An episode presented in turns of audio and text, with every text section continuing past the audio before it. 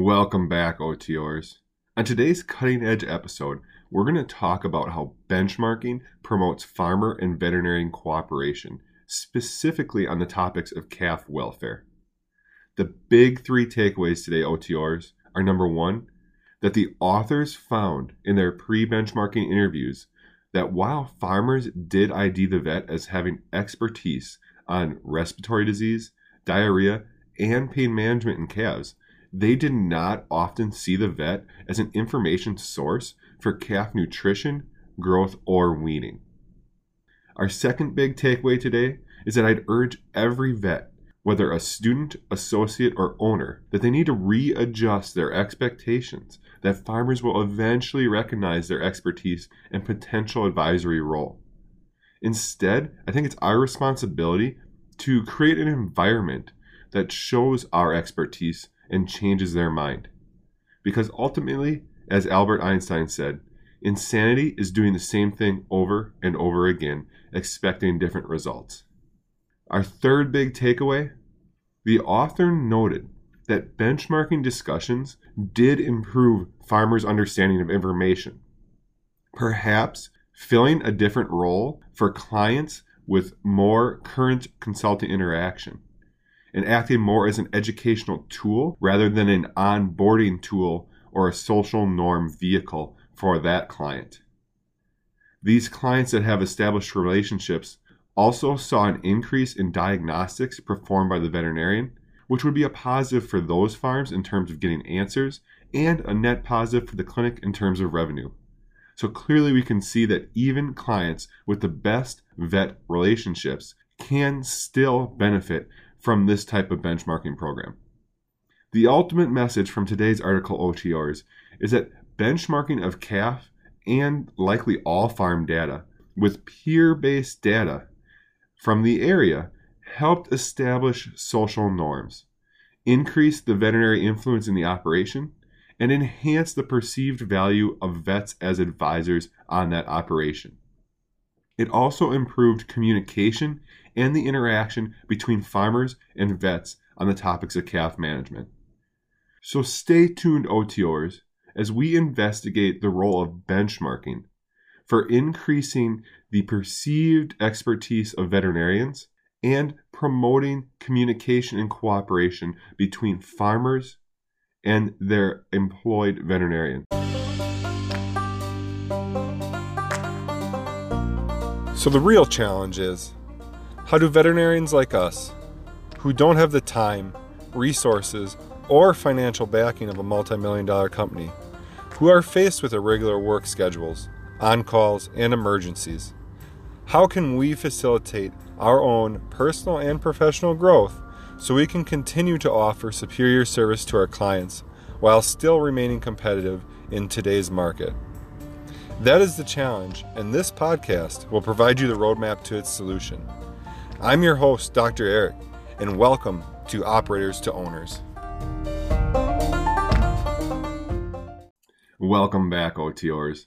Today's cutting edge episode is going to focus on how benchmarking promotes farmer and veterinary cooperation to improve calf welfare. And this is the title of the article we're reviewing. The research was done by Sumner Keyserlingk, and Weary, and they came out of the Faculty of Land and Food Systems in the University of British Columbia. The objective of this research was to understand how benchmarking measures related to calf immune development and growth affected farmer and veterinary cooperation and influenced the farmer's view of the veterinarian as an advisor for calf management. Now, as always, we want to get right to the conclusions for you guys. And the main conclusions from this article were that benchmarking calf management practices around growth and colostrum management positively influenced farmer perceptions of the vet as an advisor of calf management and promoted further interactions over calf management. Benchmarking can also motivate farms to consider their vet as a social referent for calf health management. This social referent role is something we're going to talk about over and over again in this article, and it's probably something you guys have never heard of before. The nearest comparison that I can give you that a lot of people will know is a social referent is almost like a modern day influencer. A social referent, in the context of this article, refers to a person who provides the cues or information about what an individual should perceive as normal in the society they're in or in the industry in this case. This trial sought to elevate the veterinarian's status as a source for setting social normals on a dairy. And that's the premise or the foundation of this study. So, getting into some of the interesting background information. First, the author talked about how a recent report by Atkinson in 2017 showed that when farmers were presented information about passive immunity and how well their calves were growing, the majority of them made changes to their calf management that led to improvements based on this information. And again, this was also part of the foundational thought process behind this study. They also found in that Atkinson study in 2017 that the simple act of providing information is a way to promote behavioral changes. But they also, the authors wanted to note that other factors play into this besides just providing information to clients. So Bicchieri in 2017 showed that behavior can be influenced by expectations of other people through a perceived subjective norm, also known as people behaving the way they would expect others to expect them to act. So, quite a mouthful. So, basically, what we're talking about here is the influence of society on our potential clients. This external influence by others can be better defined by the term social influence, which was recently coined in research by Turner and Swinkels in 2015. Now, prior to this research, Ellis and Iverson in 2010 found this concept at work in their study with the interactions between farmers and veterinarians, where farmers were more likely to make changes in management when they were motivated to act appropriately by a trusted advisor. And in that study, their trusted advisor was identified as their veterinarian. Now, Kopman in 2010, Pothman in 2014, and Wolf in 2016 all reinforced the veterinarian as a trusted advisor role for these farms as each farm in those studies considered their vet as an influential advisor on topics related to animal welfare. Going on with this thought, French and Raven in 1959 showed that the ability of an expert to exert social influence and get their information to be accepted by the client was reliant upon the client perceiving them as an expert. So we can see this going full circle. The concept of social influence will form the foundation for this study. What the author is going to try to do is to establish expertise of the veterinarian, which will then increase their social influence, which will increase compliance and facilitate change on the operation. Each one of these points did a great job of kind of building the study up before the author started to get into the individual methods for the study. Now, in the methods, the authors piggyback this research on a 2017 study that investigated failure passive transfer and growth rates in calves, specifically in British Columbia, and they used benchmarking of dairies at that point to catalyze that change. The benchmarking data contained blinded data from local farms, and it had the farm's information and the information of all the other participating dairies on there, but they didn't know necessarily the other dairies' names, they just knew what their information was. So, in essence, the authors benchmarked the data they found. So, they collected all this passive transfer data, all this growth data, and compiled it. Then they interviewed the farmer prior to giving that information to the vet to present to them. When they after they gave the benchmarking data to the vets, the vets went to the client, they presented the information, then the researchers re-interviewed the farmer. And what the authors were doing is they sought to establish or measure the change in the farmers after that benchmark data was presented. And this change rotated or was based in the theory of planned behavior. So, what they were evaluating was this theory of planned behavior. And the theory basically has three main parts. The first part says that if you think something is a good idea, you'll want to do it. The second part says that if you think society thinks something is a good idea, you'll want to do it. And the third part says if you believe that it's something you could actually do, you'll want to do it. Now, the theory of planned behavior generally says if you accept that you can do these three things, you will do the indicated behavior. So, what they sought to do, the researchers, was to create interview questions based around confirming if vets could affect that second parameter or the farmer's perspective of the social norms or what society would expect, with the vet being the vehicle of reinforcing what is normal. This assumes that the vets would present solutions that the farmer thought they could fulfill, i.e., meet the third requirement of the theory of planned behavior, and that the farmer would do the things that would be good for them or good for their animals, fulfilling the first requirement of the theory of planned behavior. So again, they kind of focused just on this social norm concept. They did this by asking questions in an interview st- setting. So before they presented the benchmark data, or the vets presented the benchmark data, they asked questions such as Do you approach your vet to talk about calves? Or does your vet approach you to talk about calves? Or do you ask the vet about your calf's health? After the benchmarking data was presented, they asked questions such as Were there changes in the amount of time you spent discussing calves with your vet? Or they also asked Did you find these discussions beneficial? And the goal of this was to investigate the change in farmer perspective of the veterinarian as an advisor a social influencer, and their likelihood to comply. The benchmark data provided the vet with an opportunity to convey expertise on calf management and increase interaction between the farmers and the vets.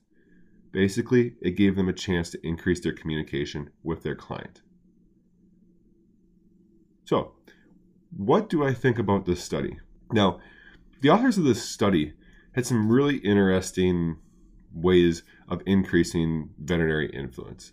And they really sought to focus on the vet unit as the reinforcers of subjective normals, or they were also known as kind of the the vets also known as the social referent the one who provides the farm with the information as required to adhere to what is normal in the industry and i loved the thought the authors put into the patterns associated with benchmarking specifically that benchmarking data provided the vet with an opportunity to convey expertise on calf management and increase the interaction between farmers and vets on a less common topic. Again, like I mentioned earlier, we run our own quarterly in house benchmarking cow side, and it's really allowed for some of the best and most productive conversations that I can facilitate. It's led to changes even after spending years of stating that they need to change over and over again because of this kind of social norm communication. It's also provided us as a clinic many hours of consulting that prove financially beneficial to our clients and to our clinic. Interestingly, in this study, in the interview portion, before that benchmark data was presented, the vet was noted as a source of information and training related to disease and pain management in calves. But after the benchmark meeting, the vets were actually shifted that recognition to ha- to having expertise in calf management, including milk allow- allowance, basically nutrition, and colostrum management. This recognition would allow us as veterinarians to get ahead of disease rather than playing that classic whack-a-mole concept in calves that we see on many of our operations. Perhaps even the act of collecting the data to benchmark would be enough to give us actionable information on that particular operation. We might not even have that information beforehand. I really think that this benchmarking is a great opportunity to revisit the package monitoring programs on dairies that we've talked about in the past and you, where you package things like total proteins or urine pHs and commonly needed diagnostics that aren't getting done on these operations. And I think that that again can stretch from let's say the calf barn or the calf level all the way up to the cows and it would again provide that key information or those key data points for monitoring herd SOPs and overall performance. So I think if we stretch our minds a little bit beyond this article and think about the opportunities, that's one area that would allow us to use this article's information, but also again to create more data um, that we can make actionable decisions off of.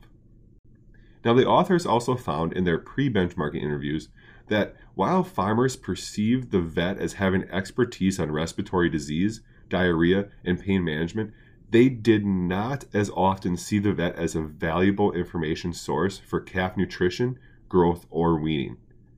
Adding to that misconception, the authors also found that farmers thought they worked well with their herd vet to solve problems in calf management, but when the vet was involved was kind of best described in a quote and they said, "I don't think in calf management they're usually involved unless there's a whole bunch of calves dying." So clearly, we do a really good job in controlling outbreaks um, and playing that whack a mole role. But trying to get ourselves involved in the more consulting role and preventative role is going to be very key. And clearly, farmers in this particular study did not identify that uh, as a whole. So, this is one big takeaway from this article. We cannot afford to not seek out ways to improve these perceptions. That leaves a door open for consultants or other, you know, not so impartial parties to take advantage of our clients.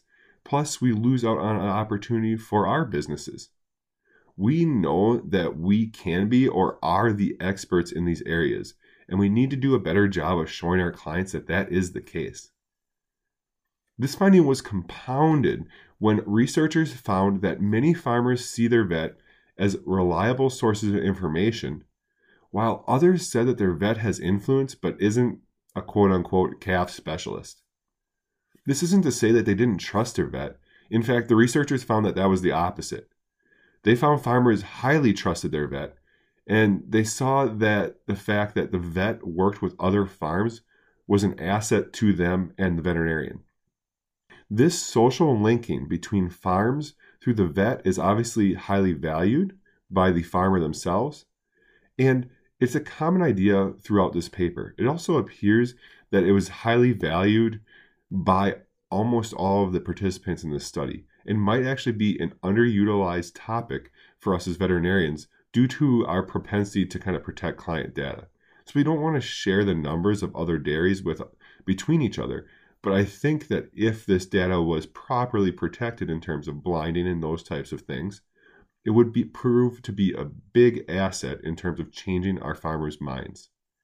So again, by no means am I suggesting we share this unblinded data, but I think that there's a lot of opportunity to make better use of our multiple operation exposure. By using things like anecdotal stories of other real life operations, we can convey the importance of change to the farmer and provide them a link that they might not otherwise have. This is the opportunity the benchmarking meetings allowed the participating vets to convey. After the meetings, the veterinarian's knowledge in the benchmark areas were noted by farmers. But this was direct interaction. It conveyed expertise and it avoided the common trend in veterinary industry of simply listing your services or expertise online, in social media, or within your clinic with plaques. Too many clinics rely on this method to show consulting opportunities to their clients, rather than creating these new communication techniques to convey expertise through activities like benchmarking. And again, I want to review or go back to the French and Raven 1959 article. Yes, it's an oldie, but it's a good point. And it showed that the ability of an expert to exert social influence on their client and get their information to be accepted by that client was reliant upon that client perceiving them as an expert. The concept of social influence, again, was foundational for the authors of this paper. The premise sought to improve the expert status of vets through the use of this benchmarking technique to improve assumed capacity within the client's eyes, to increase communication, which overall led to increases in social influence and increased veterinary reach and impact. The farmers in this study agreed with that sentiment. An actual farmer quote that I love from this study was that I think they were crucial conversations to have and involve him in. And in fact, the most common change in the farmer and vet relationship post benchmarking in the study was this increased discussion and communication between the two parties about calves. So, why weren't these happening before? They probably weren't happening because the farmer either didn't see the vet as an expert or didn't realize that you know he or she had deviated so much from the social norm. By providing their status in terms of where they fit into the current social norm, you as a vet can open the lines of communication that might otherwise have remained closed. Now, not every farm will benefit from this. Some farms already view you as an expert, and some vets have deeply integrated themselves into the calf rearing operation already. However, the author did note that these discussions did improve the farmer's understanding of the information, perhaps filling a different role for these well connected clients already, as more of an educational tool than an onboarding or social norm vehicle. The benchmarking also resulted in increased diagnostics that were performed by the vet, which would be a positive for these, again, well connected dairies already, in that they're going to get better answers faster and it's a positive for the vet in terms of additional revenue. So clearly, we can see that even clients with the best farmer and vet relationships can still benefit from this type of benchmarking program. Some farms may not see the value in a program like this due to economics or the desire to make them the decisions themselves, but we cannot let a few farms dictate why we should not do this for the many that could benefit the way we integrate into op- operations as well as how we present the data and criticism is also critical in these situations. If you don't routinely ask about calves, if you don't routinely walk through the calves, you're going to decrease your client's views as an expert. You need to put yourself into the situation where you have the ability to comment, to view, and to just overall communicate with your client and their employees in the areas you want to consult.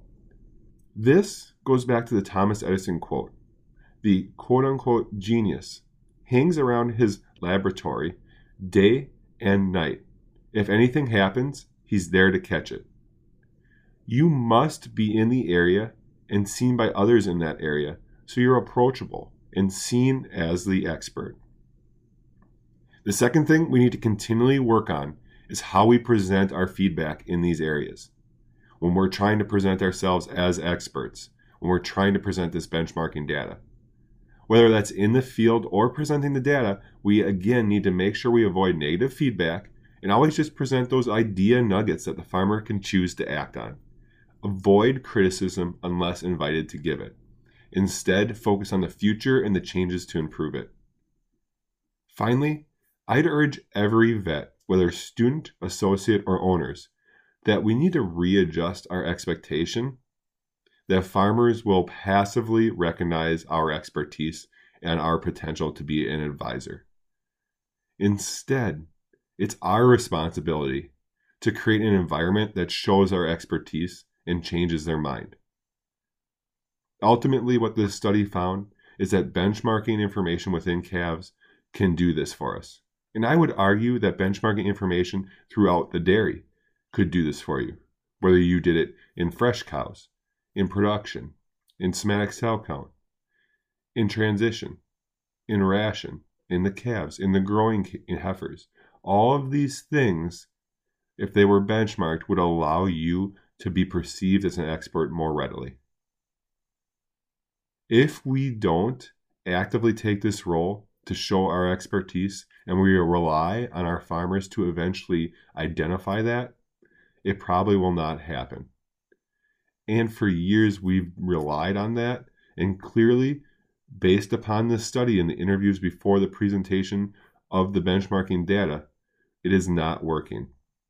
So it's time we try a different approach. Because if we continue to do what we've always done, we're going to get what we've always gotten. And as Albert Einstein said, insanity is doing the same thing over and over and over again and expecting different results. Carry on, OTOers.